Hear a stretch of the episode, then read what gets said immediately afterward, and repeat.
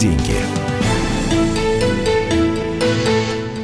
13.05 в российской столице. Радио «Комсомольская правда». Антон Челышев у микрофона. На экономические темы поговорим в ближайшие 45 минут. И начнем с Российского инвестиционного форума в Сочи, который откроется 14 э, э, февраля. 15 февраля его работа продолжится. Ну, а сегодня, э, собственно, там все начинается. Эм, потихонечку приезжают участники форума, приезжают, застраивают свои стенды, различные компании крупные, которые в этом форуме принимают участие. Ну, а для, так сказать, обывателя главный вопрос, Э, форум все-таки инвестиционный. Так вот, деньги, они в страну приходят. Если да, то какие? И э, имеется в виду, э, деньги это инвестиции зарубежные или все-таки э, их происхождение российское? Это очень важно. Вообще, есть ли эти самые инвестиции? Какова динамика этого показателя? На прямую связь со студией выходит э, специальный корреспондент «Комсомольской правды» Евгений Беляков. Он уже там в Сочи Сочи. Женя, добрый день. А, добрый, Итак, добрый. Э, в двух словах, собственно, чему будет посвящен форум и, э, самое главное, как у нас с инвестициями. Я полагаю, что и без форума понятно в целом. Ну, э, пока э, мы только приехали на форум, э, буквально вот этим утром был рейс, сразу скажу о погоде. Погода здесь шикарная. Ну, начать, начать надо немножко, может быть, с другого, да.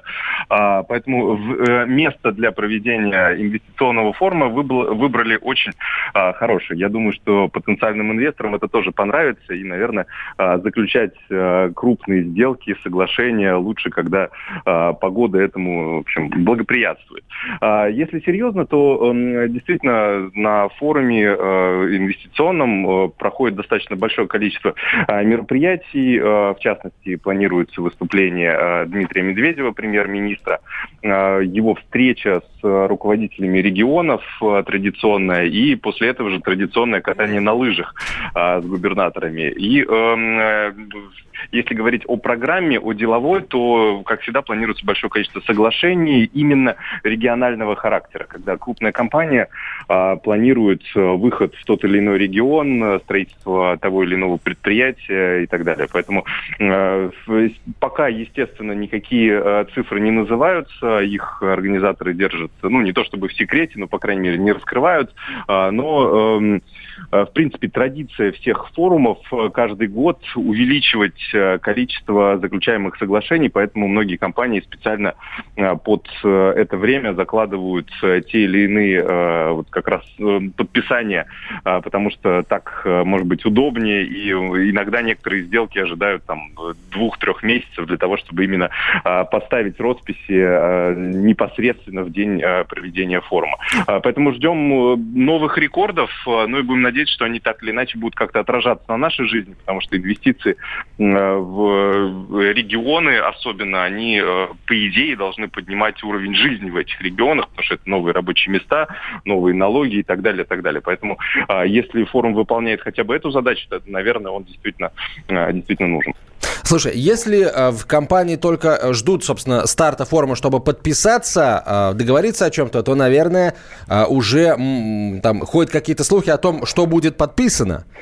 Не, на самом деле э, каких-то конкретных слухов, э, слухов не ходит, наоборот, это как держится в секрете. То есть, в принципе, а, наверное, а, в администрациях э, губернаторов и а, в администрациях, ну, в общем, в руководстве крупных компаний об этом действительно знают, но в прессу эти сообщения практически не выплескивают, ну, для того, чтобы сохранялся какой-то информационный повод. Говорится, например, что, ну, о каких-то конкретных небольших соглашениях есть просачивается информация. Ну вот о самых крупных э, речи не идет, ну для того, чтобы сохранялась да, какая-то интрига и для того, чтобы э, в, при э, заявлении ну, у всех появлялось какое-то ощущение новости, информационного повода и так далее. Поэтому здесь, ну, все-таки э, плюс ко всему это, э, ну, по сути, некая иногда инсайдерская информация, э, потому что если, например, вот в прошлом году э, была крупная сделка, когда на форуме стало известно, что Сергей Галицкий продал магнит э, группе ВТБ. Это была основная основная новость, которая держала весь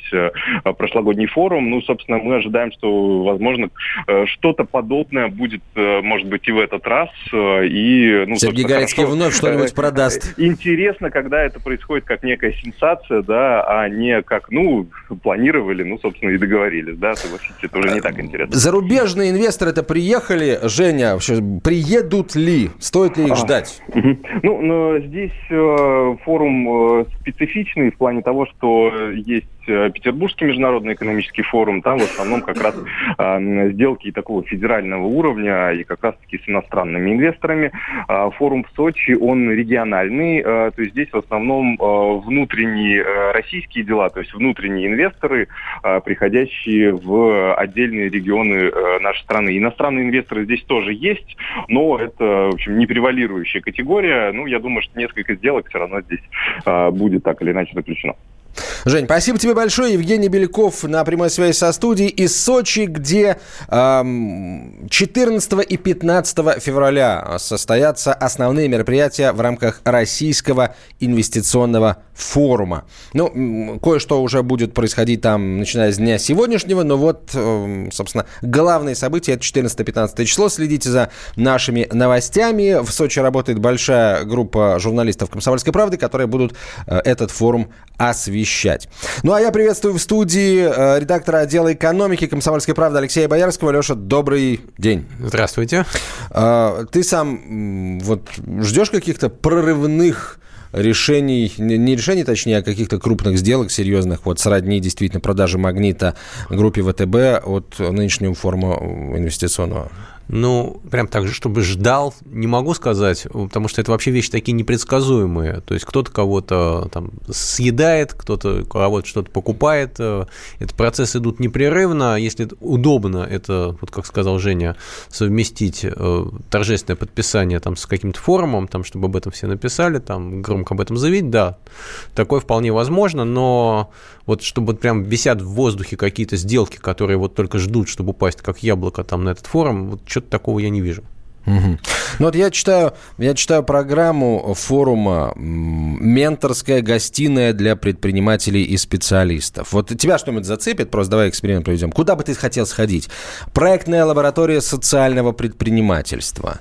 Uh, Mind the Gap – форум вроде российский, но Mind the Gap – поколенческий разрыв на рынке труда как препятствие на пути развития российской экономики. А, на самом деле было бы интересно, конечно, сходить на социальное предпринимательство. Вообще это такая специфичная тема. У нас есть, у нас все предприниматели, они у нас социально ответственные. Угу. Значит, социальная ответственность... Такой дополнительный вид налог, налогообложения. Ну, конечно, да, то есть это социальная ответственность... Якобы добровольного. Да, она обычно проявляется в том, что там, как только там надо обтичить Ага. Власти нужно обтичить, поставить галочку на каком-то мероприятии, значит, у местного бюджета денег нет. Ну, значит, либо потратить, эти деньги потратить на что-то другое, значит, тут вызывают предприниматель говорит, вы же социально ответственный, значит, там нам скамейки покрасить, э, стол накрыть, э, там, значит, народ, автобусы э, подать, там все.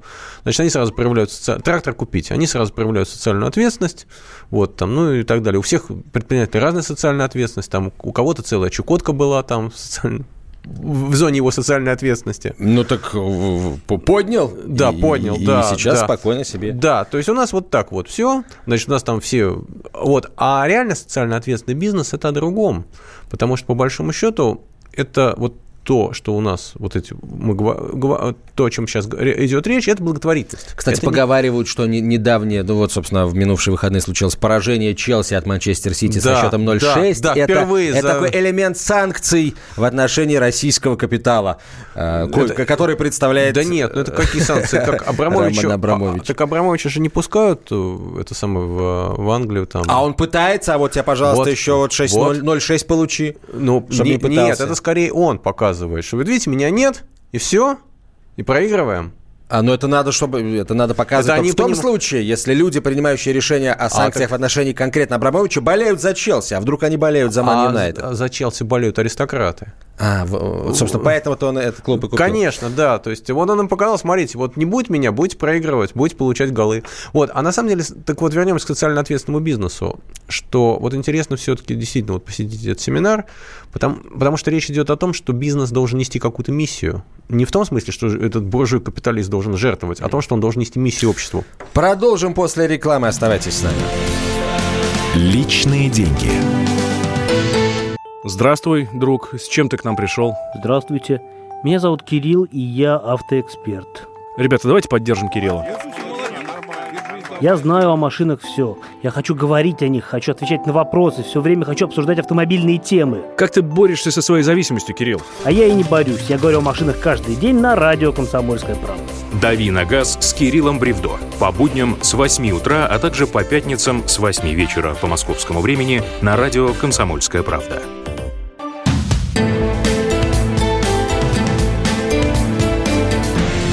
Личные деньги. Продолжаем разговор. Алексей Боярский в нашей студии, редактор отдела экономики «Комсомольской правды». Меня зовут Антон Челышев. Ну, мы начали с Российского инвестиционного форума, который откроется в Сочи. И вот перечислили здесь программу форума. Ты, значит, Алексей, захотел побывать на сессии, посвященной социальному предпринимательству. Да, я бы хотел, чтобы мне объяснили, а, значит, что такое социальное предпринимательство, значит, где предпринимательство значит, несет в себе некий социальную, не, не, социальную нагрузку не в форме благотворительности, когда сначала там у общества что-то там отняли, там где-то заработали, а потом кому-то кому подарили, а когда сам бизнес, на самом деле, просто каждый день по факту своей деятельности что-то обществу приносит. Значит, условно, там, вот хрестоматийный пример этого социального предпринимательства – это банк в Бангладеше, значит, основатель которого получил Нобелевскую премию за это. Это банк, который помогает бедным а, не стать нищими, то есть выбраться из нищеты. Банк, который дает микрокредиты там, на покупку мотыги, там, прялки, что-то такого, каких-то мелочей под небольшие проценты, но благодаря которым эти люди без залога эти люди, на средства производства, которые не высасывает, как потребительское кредитование. Не давай человеку рыбу, продай да. ему удочку. Но по, сути, но, по, но по сути, да. То есть это э, банк, он зарабатывает, ему почти все эти кредиты возвращаются, но это не ростовщичество вот такое вот, как у нас потребительское кредитование, а это, с одной стороны, это бизнес, потому что он окупается и коммерчески выгоден. С другой стороны, э, люди, он несет э, пользу обществу. Вот бизнес... Вот мне было бы интересно, чтобы показали форматы бизнесов у нас в России существующих хотя бы, которые могут приблизиться вот к этому банку. Угу. А, да, Хорошо, тогда э, давай к другим темам перейдем, потому что а, они есть, э, вот такие достаточно реальные тоже. Ну, давай в Дагестан и Чечню отправимся, мы редко там бываем, а зря. В Дагестане и Чечне самые неподъемные цены на бензин, э, говорит статистика. Специалисты центра РИА Рейтинг узнали, сколько литров топлива могут купить водители России на среднюю зарплату. На первом месте Ямал-Ненецкий автономный округ. Действительно, с чего бы вдруг? Там да? бензин откуда дорогой, там бензин? зарплаты большие. Вот, да. От, от, откуда там много бензина? Вот. Ну, а на последнем месте Республика э, Дагестан. Там зарплаты маленькие, но там зато большие пенсии по инвалидности, наверное. Да, инвалидов много. И цены на топливо, видимо, тоже чуть выше, чем в других регионах. Но это понятно почему, да, ведь учитывая то, сколько там всяких врезок в топливопроводы, в продуктопроводы. Да, может, они и не э, покупают вот. бензин, да. Э, ну, то есть те, кто покупает, да, так, те, кто покупает там бензин, вынуждены покупать его задорого. Ну, не задорого, там речь идет, я так понимаю, о... Ну, о соотношении цен зарплаты. и зарплат, да. Да, но, тем не менее, зарплаты они... маленькие, бензин стоит, ну, примерно, наверное, как во всей стране, вот, но так как зарплаты маленькие, то они на свою зарплату могут себе позволить бензином меньше. Я боюсь спросить, сколько там стоит газ, учитывая... Э, э, а, слушай, да какой газ? Там, куда там подводить газ в эти аулы? Ну... Слушай, ну как-то смогли на 30 лярдов газа клана Рашуковых-то это самое, как говорит следствие, увести вот, ну, ну, значит, значит, есть куда подводить. Например, сопредельные государства. Возможно. Ну, какие-то кирпичные заводы, да, возможно, да. Э, давай, э, давай поговорим с вице-президентом Независимого топливного союза Дмитрием Гусевым. Он на прямой связи со студией. Дмитрий, здравствуйте. Здравствуйте.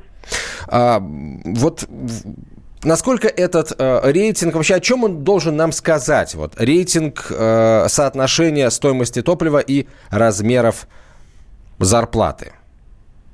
Ну, он должен сказать, насколько вообще покупа... Э, какова покупательная способность людей, то есть насколько они вообще возможно, могут позволить себе приобретать топливо и пользоваться им. То есть это единственная адекватная мера оценки э, стоимости топлива. Да? То есть не там некая там здесь рубль два, да, в Венесуэле 5 копеек, а реально э, насколько топливо вообще само по себе э, является э, ну, значимым либо незначимым продуктом с точки зрения семейного бюджета, бюджета человека. Ну, вообще, когда-то в советской стране, я помню, бензин стоил дешевле, чем газированная вода. Но советскую страну это не спасло. Возможно, но да. у нас тогда, к сожалению, или к счастью, там в стране не стояла задача экономии энергетических ресурсов, да, в части особенно там населения. То есть она, да, она стояла задача там в целом, но это была не основополагающая задача.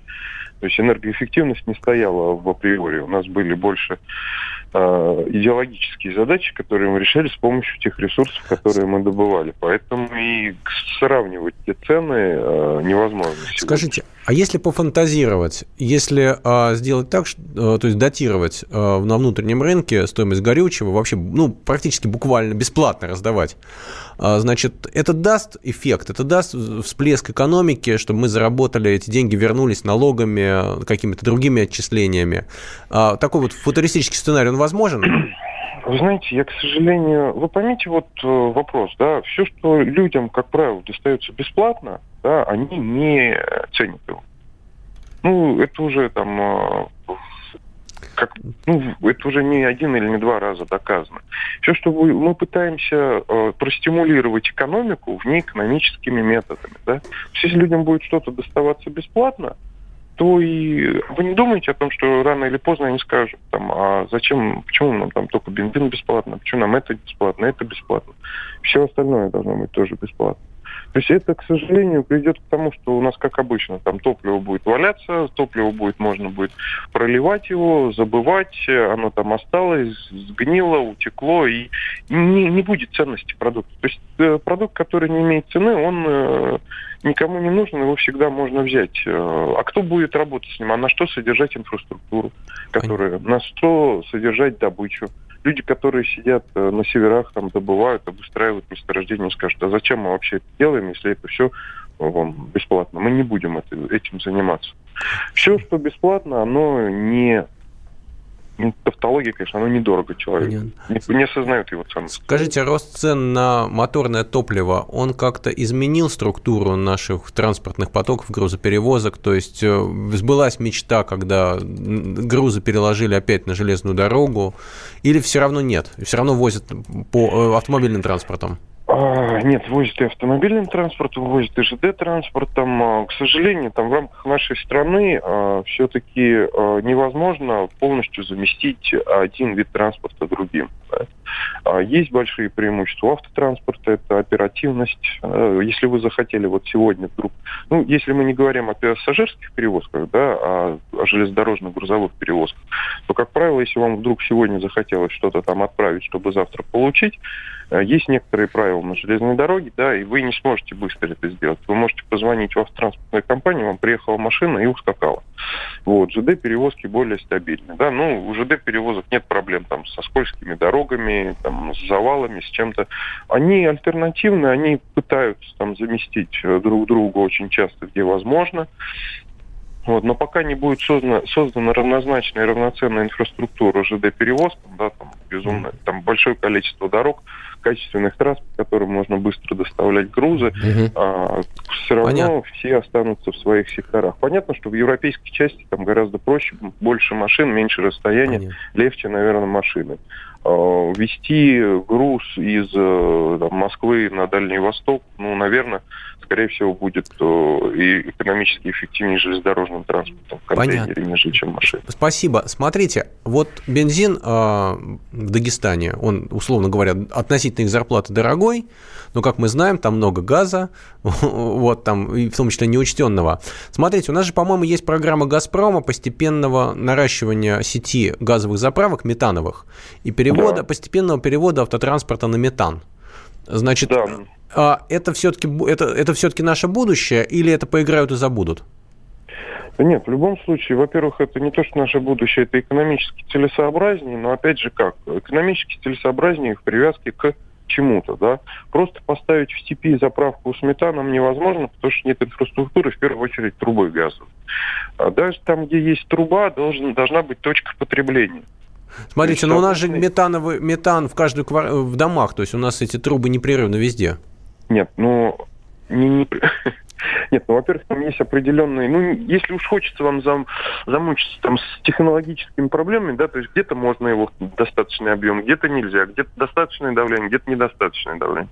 Как правило, размещение метановых заправок идет в привязке к каким-то потребителям, да, то есть рядом с крупным там, автопредприятием, да, автотранспортным предприятием, пассажирским автотранспортным предприятием, который гарантирует какой-то поток. Невозможно просто поставить заправку и сидеть ждать, будут ко мне люди приезжать или не будут. Дмитрий, вот э, по поводу... Идет... Смотрите, вы говорите по цены, значит, э, давайте сравним, да, инфраструктуру, запасы, э, цены и так далее. А, вот в России там в среднем, да, бензин, литр бензина стоит, ну, порядка 70 центов, имеется в виду американский. В Саудовской Аравии 54. А почему? Вот такая разница все-таки в цене. Знаете, я, к сожалению, вот сейчас в моменте там не могу посмотреть. Ну, в любом случае, э, самое первое, всегда мы смотрим на разницу цен в разных государствах, это налоговая составляющая, раз. Да? Угу. Второй момент. Для чего используется? В Венесуэле там он вообще ничего не стоит. Ну, Почему? я по, ну, по, поэтому это... не беру Венесуэлу. Я беру вот Саудовскую Аравию, где тоже есть там класс сверхбогатых, которые на этом на всем наживаются. Я в первую очередь имею в виду королевскую семью, там приближенных и так далее. Но, тем не менее, там бензин 54 цента за литр. Ну, давайте вопросы без ответа оставим просто потому, что, э, к сожалению, 10 секунд остается до конца этой части эфира. Дмитрий Гусев был на прямой связи со студией, вице-президент Независимого топливного союза. Личные деньги. Главное аналитическое шоу страны. Михаил Юрьев, Михаил Леонтьев и я, Илья Савельев. Поговорим о главных событиях в стране и в мире. Это главтема на радио «Комсомольская правда». Только здесь политические и бизнес-инсайды, прогнозы и аналитика. А самое главное, вы тоже участвуете.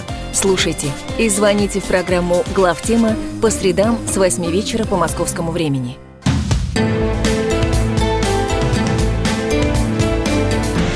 Личные деньги. Продолжаем разговор а, в нашей студии э, Алексей Боярский, редактор отдела экономики «Комсомольской правды» и обозреватель отдела экономики Олег Адамович. Олег, Добрый день. Добрый. А, мы сейчас вот очень коротко по новостям а, по оставшимся пройдемся. Значит, по поводу а, топлива мы говорим стоимости бензина и газа в Дагестане и Чечне. Кстати, тут как не вспомнить о, о флешмобе, который, кстати, сработал, проведенным жителями Махачкалы. Им просто не понравилось, что на их, у них на заправках газ по 21 рубль.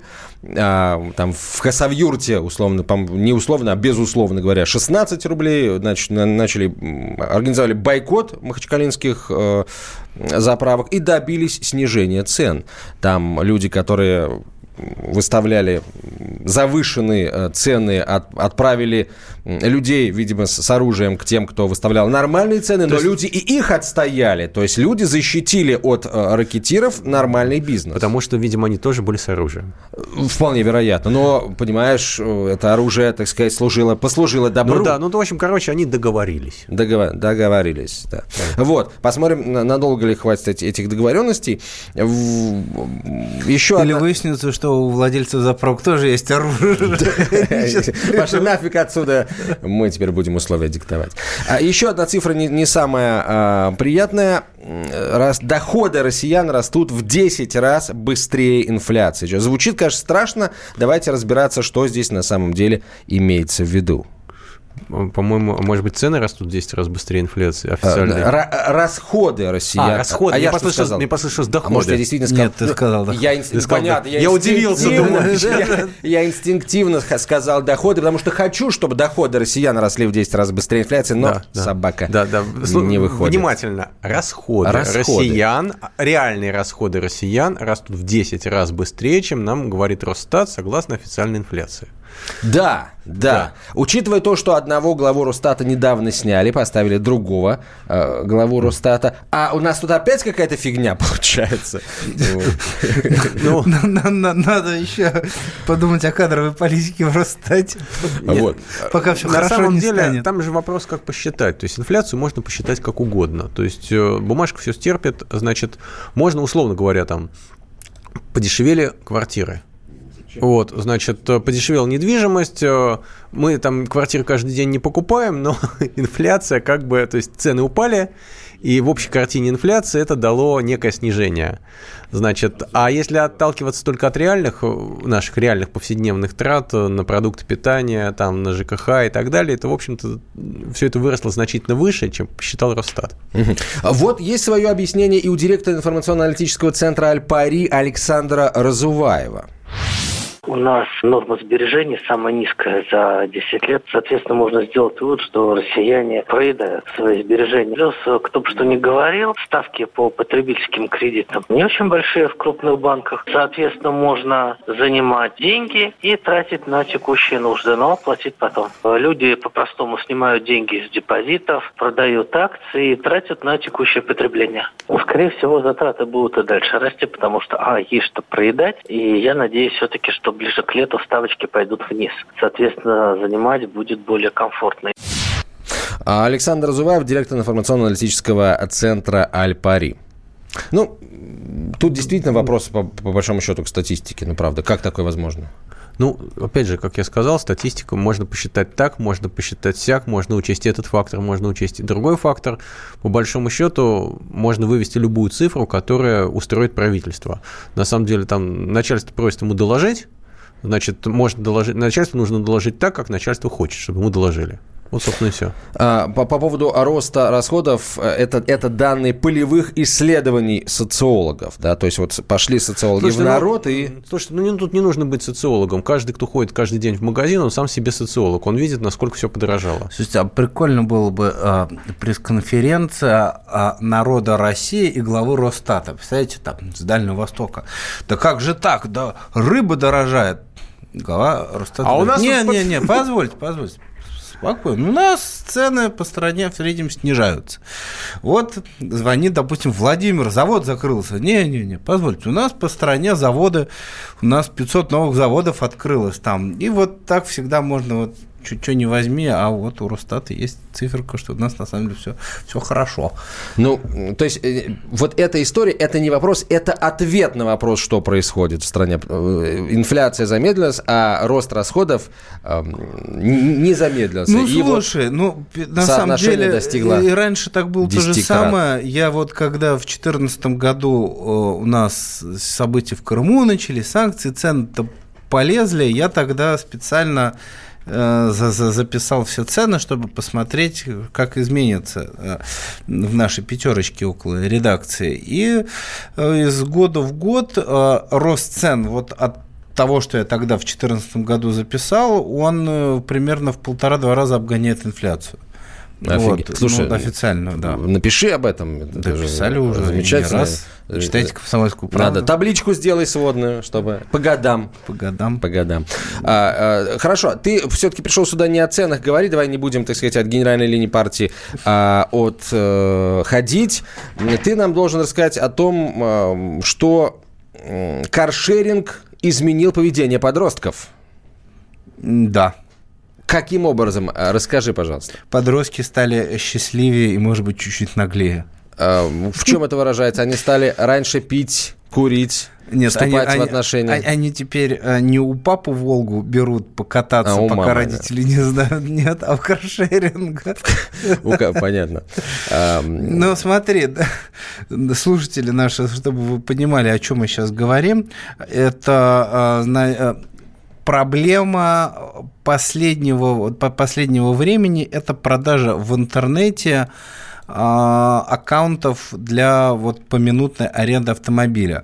То есть, а, ну, зарегистрироваться в системе может, ну, там есть какие-то правила. У тебя должен быть, естественно, у тебя должны быть права, у тебя должен быть минимальный стаж, у тебя должен быть минимальный возраст – А дальше тебе дается логин, пароль, и ты уже, не, не показывая права и, не, и, и паспорт, пользуешься, значит, этим как каршерингом. И тут э, э, как бы вот слабое место. Ведь если взять логин и пароль, то кто угодно может открыть машину и делать в ней все, что угодно. И, собственно говоря, чем некоторые люди пользуются. Вот то, с чем я столкнулся, это несовершеннолетние, которые тем или иным образом раздобыв, э, значит, учетную запись в поминутной аренде, они могут садиться за руль и кататься.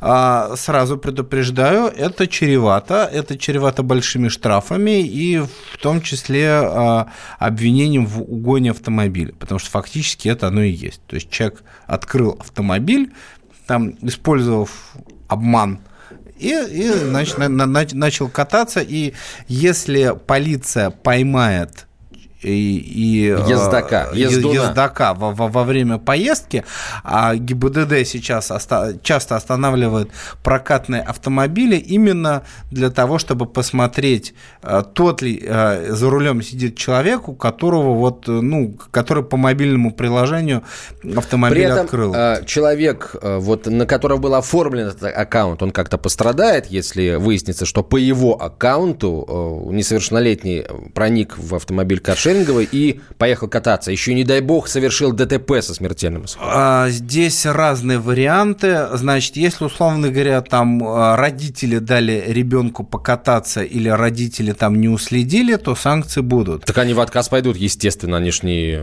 А, Все равно а, санкции будут. Ну, то есть а, ну, ты то есть, родитель, ты должен я, отвечать если он сел, людей. воспользовался аккаунтом папы, то будут санкции, я понял. Будут санкции. А если дяди чужого, неизвестно? Если, условно говоря, украли твои твои личные данные, и ты вообще не зарегистрирован в этой системе, ну, в смысле, ты, ты не знал mm-hmm. этого, ты... А мне надо будет доказывать, что я не знал? Или, наоборот, э, нужно будет им доказывать, что я знал и продал? Это принципиальный такой момент. А, ты знаешь, я думаю, что, а, ну, если дело дойдет до полиции, то тебя в любом случае вызовет следователь для дачи показаний. То есть в любом случае ты, ну, не обязательно доказывать, а но тебе нужно ляжет, будет, понятно. Тебе, тебе нужно будет объяснить.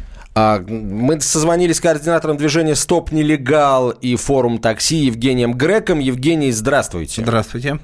Добрый день. Ну вот такой э, ездун в, в каршеринговом автомобиле, он по сути тот же нелегал. Э, вопрос номер раз, э, насколько велик масштаб проблемы, и сразу вопрос номер два, а можно ли вообще как-то сделать так, чтобы за руль каршерингового автомобиля садился человек, у которого точно есть права, а, а человек, у которого прав нет, не мог воспользоваться автомобилем, не мог двигатель завести? Ну, вы знаете, тут проблема действительно синхронно с такси. То, что крупные корпорации, продвигаясь на рынок, э, совершенно не хотят не хотят лично встречаться с человеком и вводить какой-то контроль. Им хочется больше клиентов, хочется отчитаться перед инвесторами. Вот, и, соответственно, они упрощают работу, работу упрощают регистрацию, э, упрощают собственную работу и вроде как упрощают, дабы у пользователей каршеринга позволяя дистанционно зарегистрироваться, никуда не ходить. Но отсюда и возникают проблемы. Э, колоссальное количество фейковых сайтов, э, приложений, которые имитируют там более-менее крупные компании, где просто у человека воруются данные.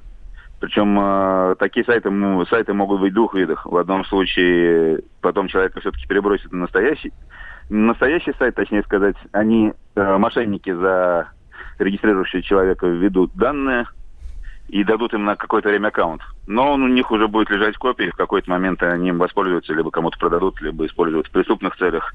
Тут, конечно, и пользователям каршеринга стоит задуматься, нужен им такой сервис, когда... Слушайте, а может быть, это же ведь не, не какая-то фантастика установить э, в, в автомобиле ну, какие-то картридеры, которые могут, например, считывать э, ну, информацию с водительских прав, например, да, ну вот, э, понятно, что есть аккаунт, все такое, ты сел в автомобиль, но проводишь, там, как-то сканируешь водительские права современные, и э, если они существуют, да, автомобиль заведется. Понятно, что можно и права, карточку у кого-то стащить, но э, это уже все-таки какая-никакая защита, потому что все-таки права, как паспорт, люди берегут и не разбрасываются ими. На самом деле, насколько я понимаю, в, ну, в перспективе каршеринг могут начать ставить камеры, которые будут смотреть на лицо водителя и сличать, тот ли это человек, Тоже который, вариант, конечно. который регистрировался в со временем в системе? Ну, вы знаете, даже с камерами у нас уже мошенники научились разбираться. Корчат рожи. Куча таксистов в каршеринге катаются. э, Таксистов-нелегалов, подключенные к агрегаторам, к известным мировым службам. Э, Что действительно можно было бы использовать? Э, Ну, посмотрите, у нас в каждом телефоне есть 20 сканер секунд у нас. пальцев, Мгм. и вот с ними пока еще особых массовых случаев подделки отпечатков не обнаружено. Но это надо просто палец, тут чьим-то пальцем воспользоваться, чтобы э, да, вскрыть. Спасибо, спасибо вам большое. На прямой связи со студией был координатор движения «Стоп нелегалы» форум такси Евгений Грек, Олег Адамович, специальный корреспондент отдела экономики. Читайте его материал на сайте «Папина тачка больше не нужна». Личные деньги. The time for empty talk is over. We will make America great again. Это все мы слышали. А что на самом деле происходит в США? Реальные новости, курьезы и события, которые нигде, кроме Штатов, случиться не могут. Как они там за океаном вообще живут? Разбираемся в программе «Не валяй дурака Америка» с Марией Берг и Александром Малькевичем. Слушайте и звоните по понедельникам с 12 часов по московскому времени.